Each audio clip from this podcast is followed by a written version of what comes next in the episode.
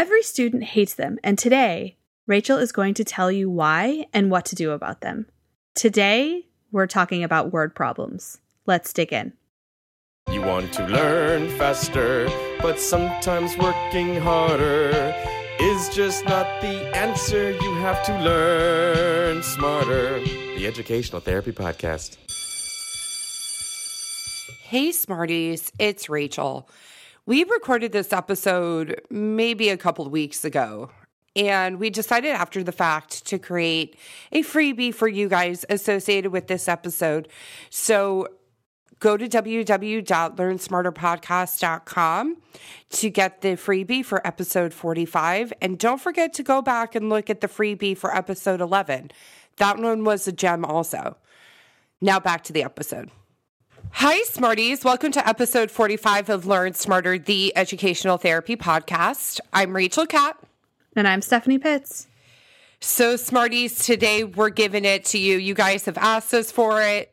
We've talked about it for a long time. And today we're finally doing that episode on word problems. In episode 11, which feels so long ago, it's kind of crazy. I did a training episode called Math is a Four Letter Word.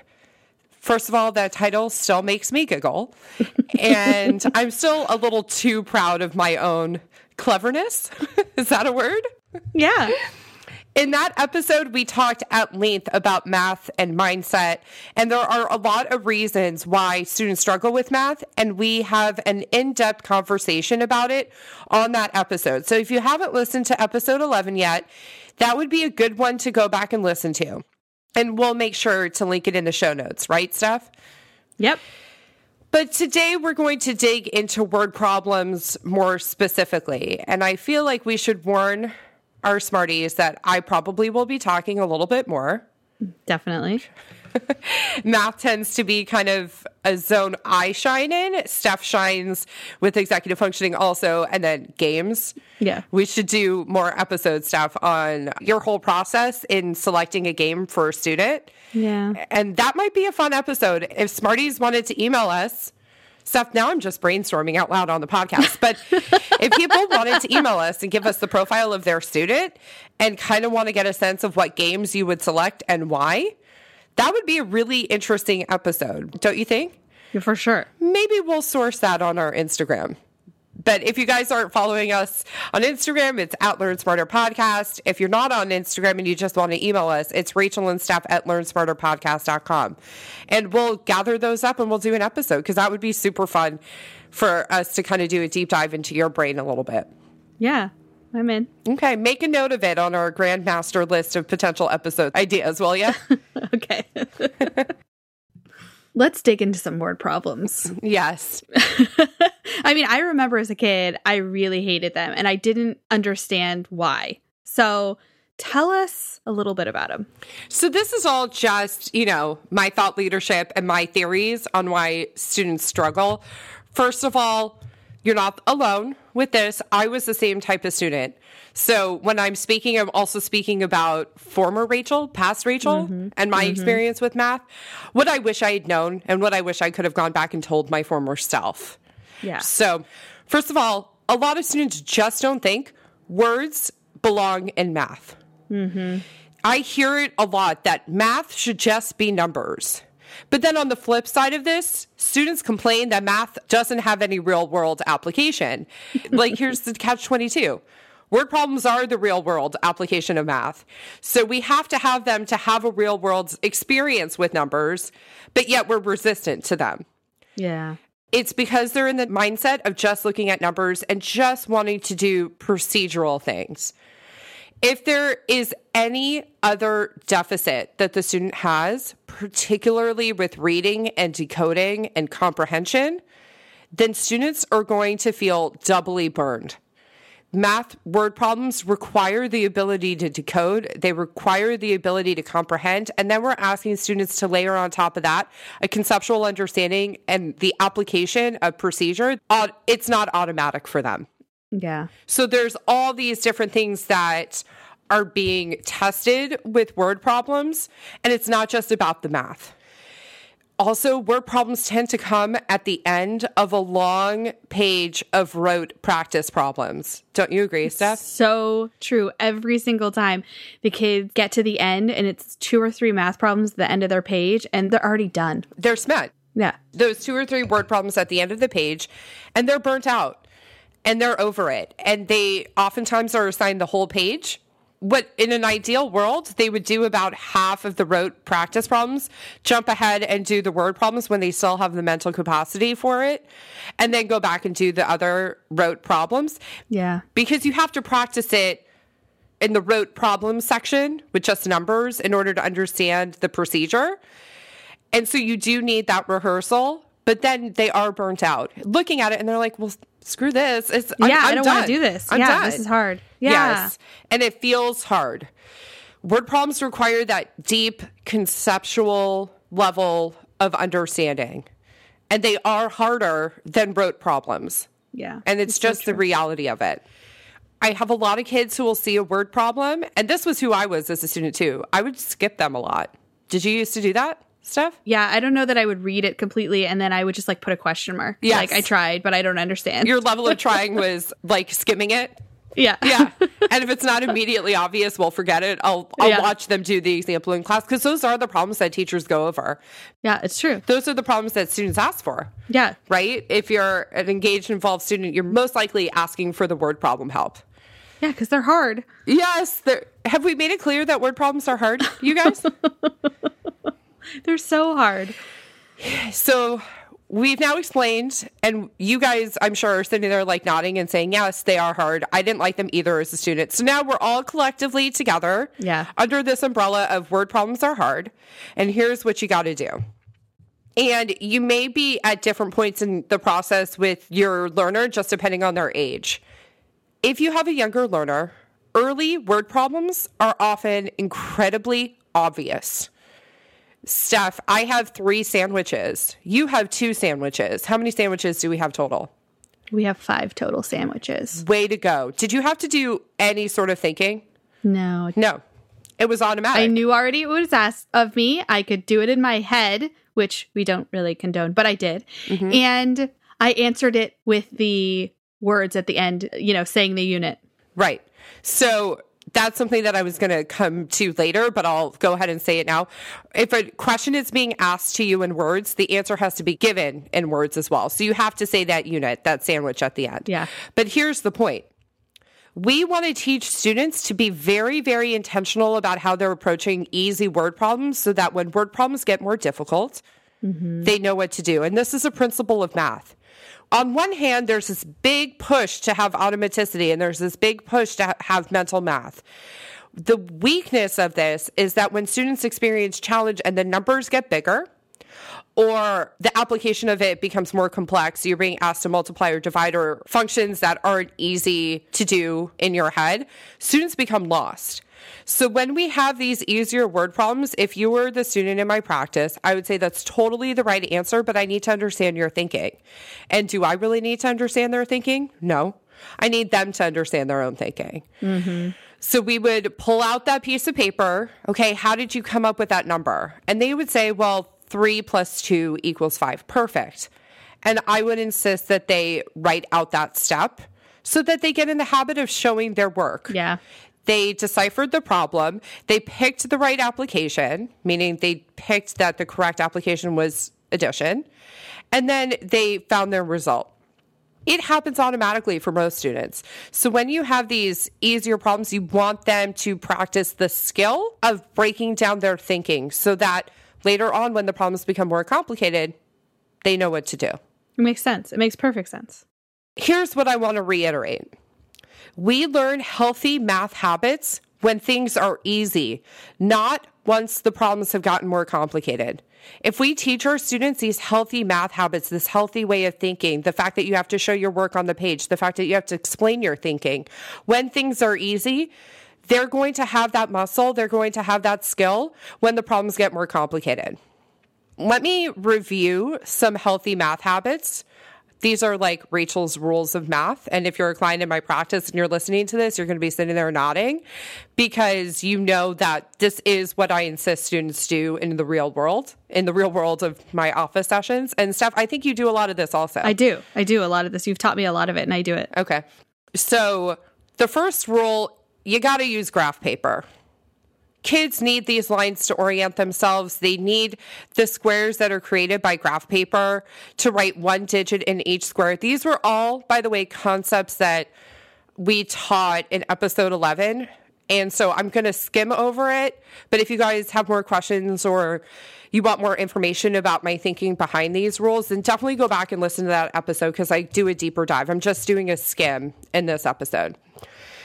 You want to remind students to skip lines between each step. You only want to do one thing at a time. So sometimes there will be multiple things required that students can do in their head simultaneously. I'm the type of educator that wants to discourage that because that's where mistakes happen. In real life, if we try to do two or three things at once, what happens? Mistake. A mistake. Same thing happens when you're trying to do two or three math steps mentally in your brain the mistake is going to happen. And making that mistake is the most annoying one because that's not a lack of conceptual understanding. Yeah. That's just innate carelessness that happens because our brains are unreliable. And students get really frustrated in that scenario. That's where I get a lot of pushback. Of having students do one thing at a time. Mm-hmm. This is why, if we can teach this earlier, it makes life easier later on. For sure. I get some kids who never make it to the point where they're doing everything, but they're doing some of it and it's gradually improving. But I also get a lot of resistance and I'm kind of bossy in sessions. Is that shocking to you? no. and I actually will have students go back and erase. You did two things here. I only need to see one at a time. Yeah. Part of that is you want to make it crazy simple for a teacher to see where you made a mistake. For sure. Right? Yeah. Yeah. It Makes sense. And it also makes it crazy simple for the students to go back and find their own mistake. If they see a big mess of jumble of letters and numbers yeah. on their page, yeah. they're not going back and looking over their work. It's not easy. And so a lot of this is designed to help students think in a concrete and linear way and know the boundaries of math and know the healthy math habits they should be implementing. But a lot of it is also to help teachers help them yeah. when they are not understanding. Another healthy math habit is only to have a handful or fewer problems on each page. We don't need to do 30 math problems on one sheet of paper. We do a deeper conversation on this in episode 11, but I just want to remind our smarties that we have rightfully taught students to protect the environment, but it's detrimental to them when it comes to using the space on their page in math. And it's really, really important. If students want to get a good grade, the teacher has to be able to decipher what they've done. Yeah, four or eight. Those are your two choices. Oh, okay. Talk me through this. I've not well, heard. It's, it's four or eight, right? If you're folding the paper like you taught me, you can you can do it into quarters or you can do it into eighths. And that's it. And that's it. Those are the only two options. And most of the time, unless I start out with kids doing four and then they can graduate to eight if the type of math and they're the type of student that can fit it. But really, I'd rather not. I'd rather just be four on the front and mm-hmm. that's it depending on the student, I'll do four on the back also. So I didn't talk about this specific strategy. I didn't even list it in these healthy math habits. What Steph is talking about is literally folding the page into fourths and one problem gets assigned to each quadrant. This is something that's really helpful for students who struggle with executive functioning or students who struggle with spatial awareness or visual spatial awareness. Which is what happens a lot in math in general. In general. And you want to give them these boundaries that this is your area for this one problem. This is your area for the next problem. And that's it. You're going to get pushed back initially. But then students are going to start to see the benefit. And look, when they come to work with us in session, they're coming to us because we're the expert, yeah, right? Yeah. Listen, for a student who's very bright, but also struggles with executive functioning, this is very demanding of their skills and their brain to implement these math rules. So many steps. So many steps to having healthy math habits. Maybe you pick one. Maybe you decide, I'm not even going to say to the student, you have to put one digit in each square. And then line up your equal signs. Maybe I'm not even going to say that. Maybe the win will just be they're doing one problem in each quadrant. It mm-hmm. still looks like a hot mess, but I can kind of figure it out. They're thinking a little bit because it's spaced out on the page. Yeah. We can build up, it doesn't have to be everything at once. The last healthy math habit that I wanted to make sure to mention is that if there is a formula, the student must rewrite it each time they're using it. I'm going to repeat that because I think that's surprising to people. If there's a formula, they need to rewrite it every time they're using it, even if they just used it on the previous problem. There's a couple reasons for this. Most teachers do not give them formulas on the test, so it's a way of helping reinforce and memorize the formula. The second is it makes it a lot easier to replace numbers in and out of a formula, which is why we're using the formula. If you have it right in front of you, right above where you're doing the replacing. Does this make sense? Yeah. So to give an example, just so we're clear, where she's talking about formulas like pi r squared or Y equals mx plus b. exactly. So any of those kinds of formulas, you have to memorize anyway, and then you can plug in. They should be rewritten each and every time. So it should show up four times on a piece of paper. Yes. Okay. I want to go into this discussion of comprehension and reading comprehension a bit with word problems because this is a big stopgap for students. So, this is what you can sort of do to help support a student who's struggling with the reading comprehension piece of it. You want to read the problem through in parts. So, at the least, a word problem is going to have one to two sentences and a question, right? Every time there's a comma or every time there's a period, you want the student to stop and visualize. So, I'm going to go through all the rules and then, Steph, you and I will work through a problem out loud together, modeling how I would do it with a student in session. Okay. I'm going to go through the process and then we'll do it out loud together. Okay. So the first step is stopping at each common period and visualizing what you just read about. This is also strategy we talk about in reading comprehension, and we give a bunch of reading comprehension strategies in Episode 17 and 18. in episode 17 and 18. So a lot of the strategies we give in that episode are specific to like reading narrative, but it would totally work and is totally applicable and appropriate in word problems because word problems have reading comp demands. The second thing you want to do is underline and restate the question in your own words and in the student's own words. You're having the student restate the question to you so that they can reinforce their understanding and you also know that they are understanding what is being asked of them. Then you want to decide if all the information you're being given in the problem is essential and important information. You guys, word problems give extra information all the time. Students think that every number given to them in a word problem somehow has to make it into the computation they do at the very end.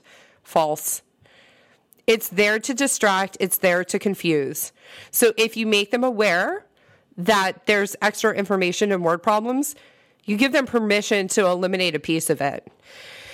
The last step is to write out your thinking. So that's kind of the healthy math habits that we were just speaking about.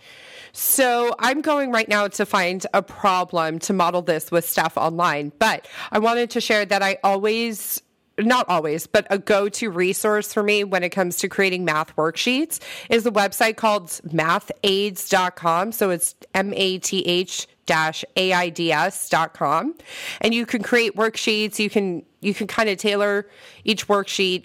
And i use this resource a lot. I'm not in the google doc that steph and i are using for this episode but i see that she's probably writing it down and putting it in the show notes. Yes? Mm-hmm. Okay here's the perfect example of a word problem you ready for it steph Sure. all right let's do it sarah is baking a cake Hey, Steph, have you ever baked a cake before? I have. What's your favorite flavor of cake? Well, I don't actually like cake. I don't either. But can I say cinnamon and sugar? You guys, Steph and I have a thing about cinnamon toast crunch. That's why I'm laughing so hard. We were just talking about it before we recorded this episode. Steph got um, churro cinnamon toast crunch. I think leveled up her life in a really concrete way. But it, I'm sitting here thinking, like, we just have standard cinnamon toast crunch here. Like, what are we doing? So, this whole little interlude is Steph taking the moment to visualize what we're talking about. Let's go on. You ready to go on? Mm-hmm. The recipe calls for six cups of flour and two cups of sugar. Hey, Steph, have you used flour before? Definitely. You ever made a pizza and you got all that flour all over your hands? With you. Yes. you guys, I'm known for making homemade pizza dough. Yeah. Anyway, and two cups of sugar is also required to bake the cake.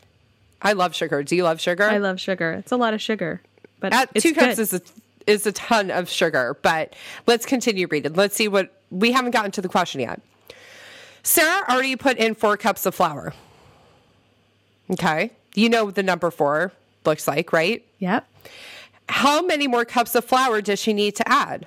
Hmm. Steph, can you restate the question? Sarah needs to put six cups of flour in the cake, and she's put in four already. Uh huh.